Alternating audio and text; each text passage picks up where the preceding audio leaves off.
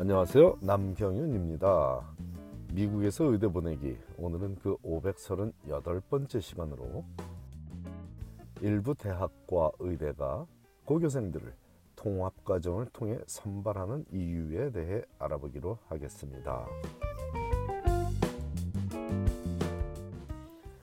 의대 통합과정은 우수한 고교생 자녀를 둔 가정이라면 큰 관심을 갖게 되고 매력을 느낄 수 있는 프로그램임에 틀림이 없어 보입니다. 그건 우리 한인 가정에 국한된 얘기가 아니고 모든 인종을 아우르는 공통적인 부모들의 마음으로 보이며 특히 정보력이 뛰어난 부모들에게는 하버드 대학 다음으로 간절한 희망으로 보이는 느낌입니다. 그렇다면 일부 대학과 의대에서는 왜 통합과정을 통해 어린 고교생들에게 비록 조건부라도 의대 입학을 허락하는 것일까요? 그 이유를 정확히 파악한다면 고교생 자녀를 둔 가정 혹은 더 어린 자녀를 둔 가정에서 입시 전략을 세울 때 도움이 될 수 있으리라 보이고 또한 대학생 자녀를 둔 가정에서도 의대에서 학생을 선발하는데 중요하게 생각하는 점들을 이해하는데 도움이 되므로 오늘은 통합과정을 통해 고교생들을 선발하는 학교가 추구하는 바를 함께 알아보기로 하겠습니다. 오늘 우리가 알아보는 통합 과정은 의대 통합 과정, 즉 BSMD Combined 프로그램을 의미하며 대학 입시에 임하는 고교생이 대학 입시와 의대 입시를 동시에 치르는 과정으로 특정 대학에 지원하며 그 대학과 연계된 의대에서도 입학 허가를 받기 위한 도전이죠. 물론 치대 통합 과정도 있고 약대 통합 과정도 있고 여러 다른 분야에서도 이런 통합 과정을 운영하고 있으니 아직 대학에 입학하지 않은 자녀가 있는 가정이라면 자녀가 관심을 갖는 분야에 통합 과정이 존재하는지를 알아보는 것도 좋은 생각으로 보입니다. 다양한 분야라고 표현한 이유는 법대와 건축학에도 통합 과정이 존재하고 교육학과 physical therapy에도 통합 과정이 존재하며 DO school, DO 의대 그리고 캐리비안 의대조차 진학하는 통합 과정이 존재하니 상당히 다양한 분야에서 통합 과정을 운영하고 있음을 알 수 있습니다. 도무지 왜 대학들은 이렇게 다양한 분야에서 통합 과정을 통해 학생들을 선발하고 있을까요? 결론부터 말하자면 우수한 학생들을 확보하기 위한 노력의 일환이죠. 특히 의대 통합 과정을 통해 해당 대학에 입학하는 학생들은 통합 과정이 아니었다면 그 대학에 원서도 내지 않았을 확률이 큰 학생들이죠. 더 좋은 대학에 진학할 수 있는 학생들을 해당 대학에 불러들이기 위해 의대 입학 보장이라는 강력한 카드를 활용하고 있는 것입니다. 물론 아이비리그 대학인 브라운 대학의 PLME Program in Liberal Medical Education 과정은 조금 예외적이지만 그 외의 모든 의대 통합 과정에 입학하는 학생들은 그곳이 노스웨스턴 대학이든 라이스 대학이든 해당 대학보다는 더 명문 대학에 진학할 수 있는 확률이 99.9%인 학생들입니다.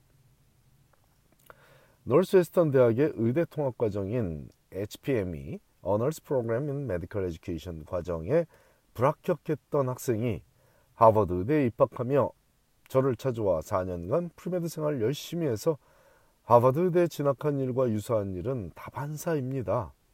하지만 premed 대학에 합격하고도 아 죄송합니다. 프린스턴 대학에 합격하고도 뉴저지 주립 의대 통합과정에 진학한 학생 예일 대학에 합격하고도 BU 의대, Boston University 의대 통합과정에 진학한 학생, 컬럼비아 대학에 합격하고도 라체스터 의대 통합과정에 진학한 학생, 스탠포드 대학에 합격하고도 케이스 웨스턴 의대 통합과정에 진학한 학생 등의 예가 바로 일부 대학에서 통합과정을 활용해 우수한 학생들을 모집하는데 성공한 사례들이죠. 하버드 대학과 통합과정에 동시에 합격한 학생은 하버드 대학에 진학하게 저도 지도했지만 뭐 제가 그렇게 지도 안 하더라도 대부분 모두가 그걸 원했었고요. 그 외의 경우에는 대부분 학생 스스로가 아이브리그 대학에 합격했더라도 통합 과정을 택해 왔습니다. 한편 여러 통합 과정에 합격했으나 유펜 대학에 진학한 한 학생은 과학 분야를 전공하며 유펜의 와튼 school business school이죠. 와튼에서 비즈니스 공부를 병행하고는 현재 의료 분야 스타트업 회사에서 행복하게 근무하며 의사가 되는 것보다 더 원대한 꿈을 이루어 나가고 있으니 이 또한 의미 있는 선택이 되었다고 믿습니다.